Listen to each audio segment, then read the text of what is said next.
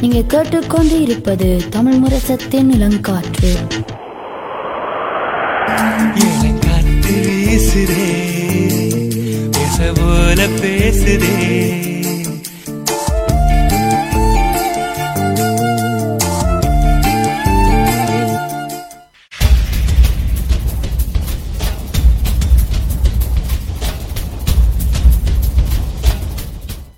விழித்திருப்போம் சமுதாயத்தின் மீதான ஒரு தேடல்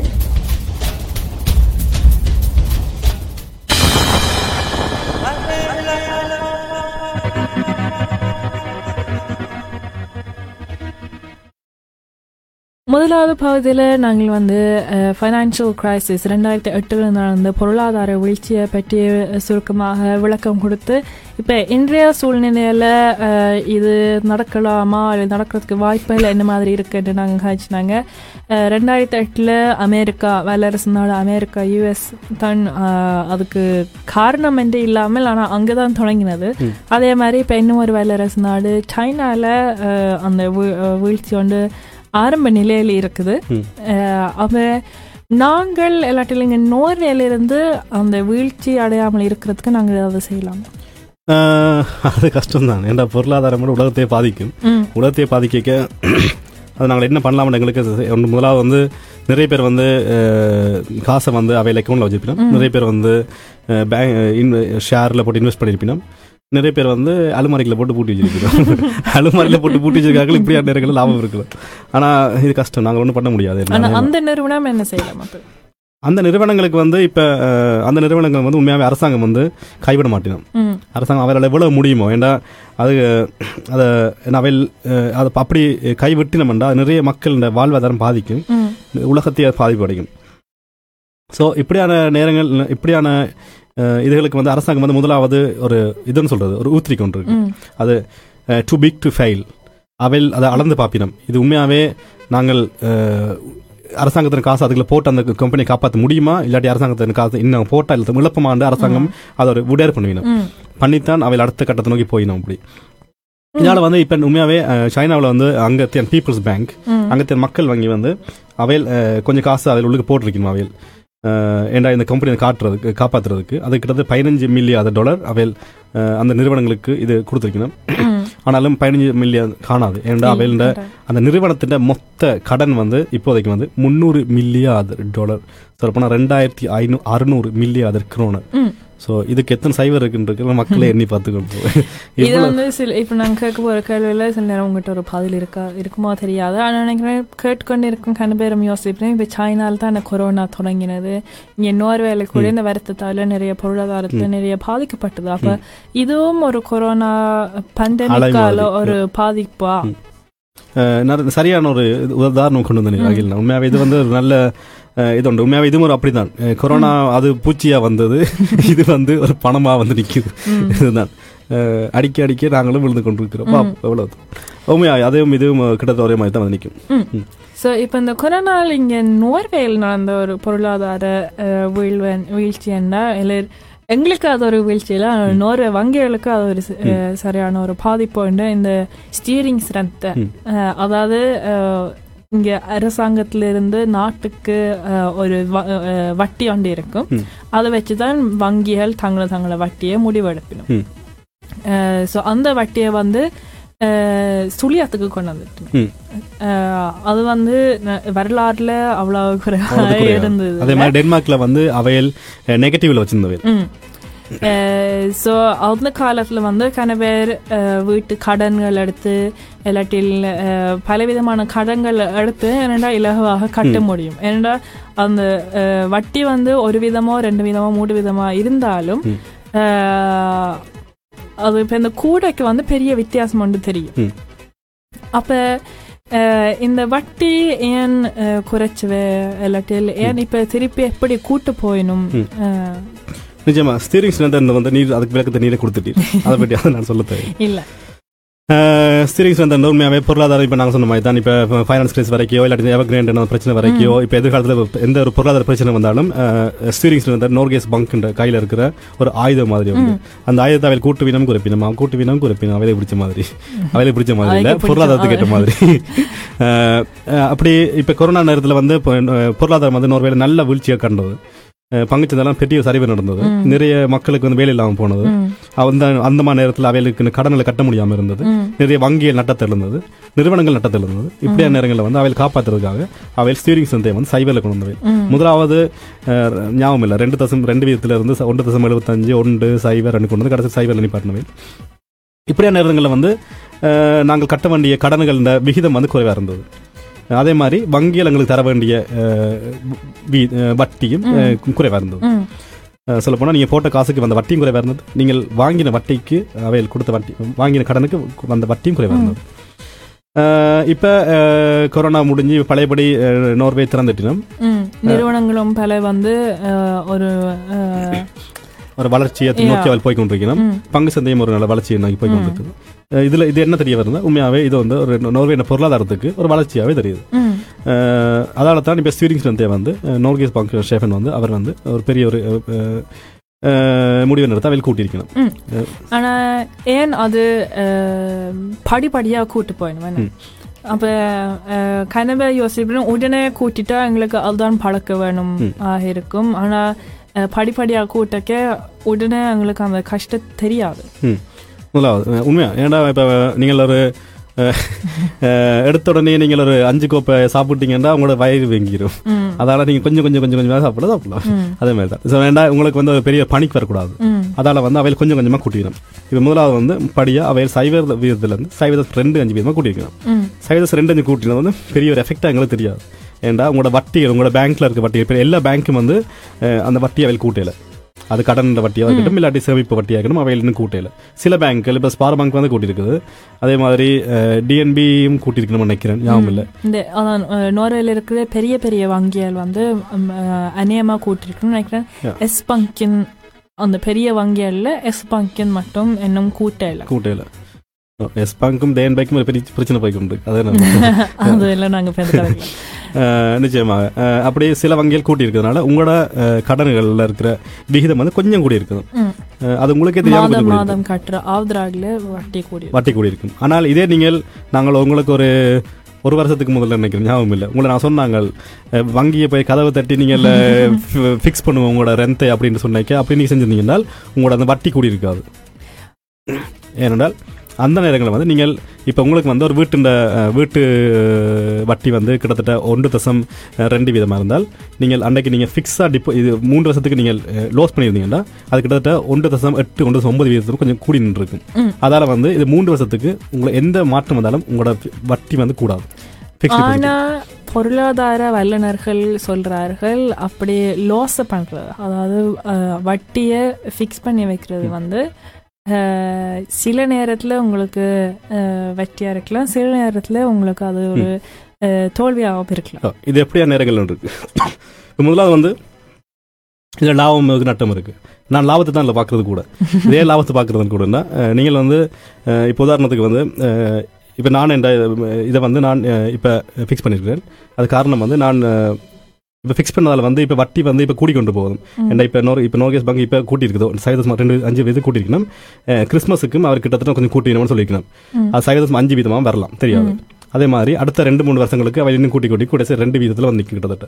அப்படி வந்து நிற்க வந்து நான் ஃபிக்ஸ் பண்ண வட்டி வந்து கிட்டத்தட்ட ரெண்டு வீதத்தில் ஃபிக்ஸ் பண்ண என்றால் அந்த இப்போ ரெண்டு ரெண்டு வருஷத்துலையோ ஒரு வருஷத்துலையோ அதில் வட்டி வந்து கிட்டத்தட்ட ரெண்டு தசம் அஞ்சு வீதத்தில் நிற்கும் அந்த டிஃபரெண்ட் இருக்குதுன்னு அந்த டிஃபரெண்ட் வந்து நான் அந்த ஃபிக்ஸை நான் அந்த ஃபிக்ஸ் டிபாசிட்டை நான் பிரீத்து பண்ணிக்க எனக்கு வேண்டாம் பிரீத்து பண்ணிக்க அந்த விகிதம் இருக்குதுன்னு.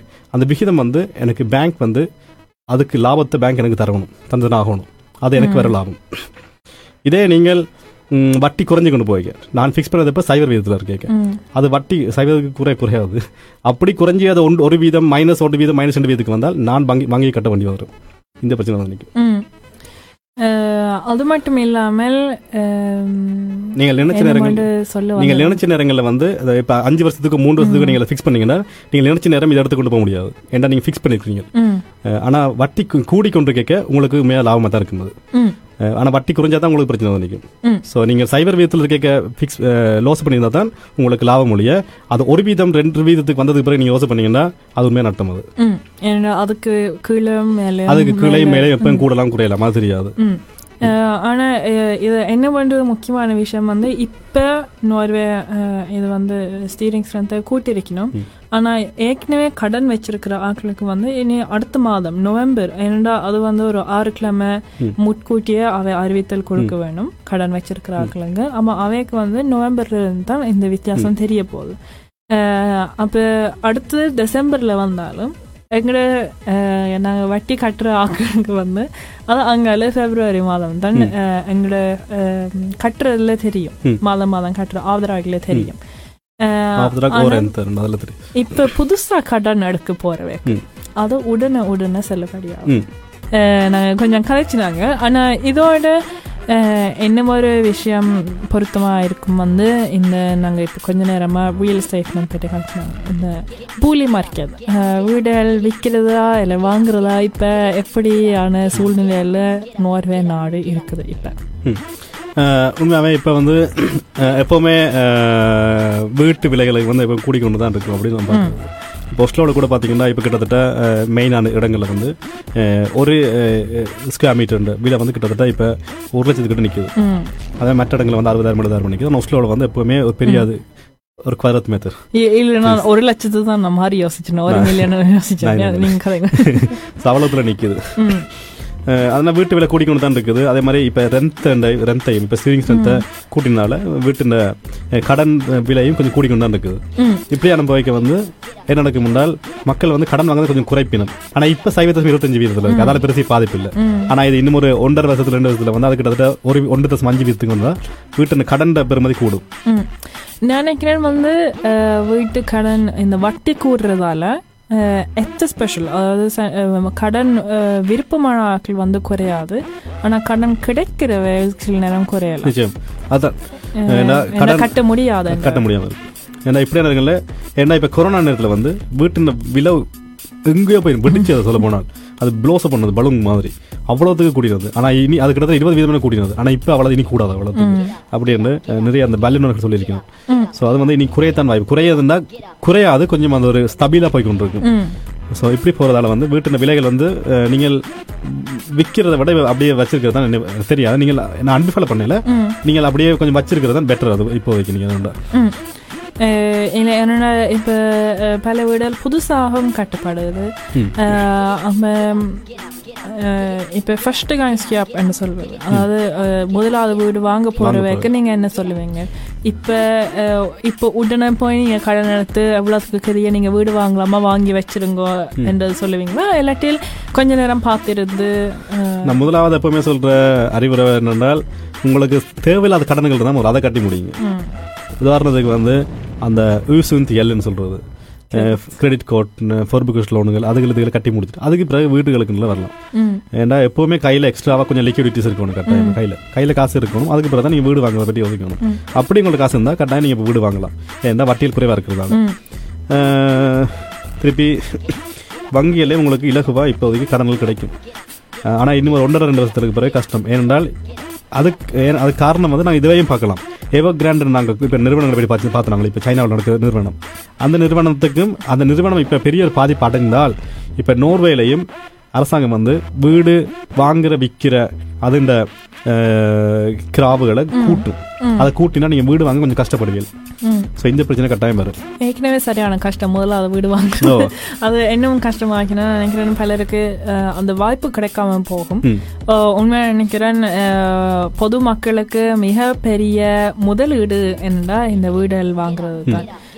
என்னடா நீங்க சொன்ன மாதிரி அது அந்த அஹ், விலை வீடுகள்னு விலை வந்து குறையிறது சரியான குறைவு. அப்ப அது பெருமதி கூடிக்கொண்டு தான் இருக்கும் அஹ், அம்- ஆனா ஸோ உங்களுக்கு கட்ட ஏலிய கட்ட ஏலமான அளவுக்கு நீங்க கடன் எடுக்கலாம். அதுக்கேற்ற மாதிரி தான் வங்கியும் உங்களுக்கு. தரும்.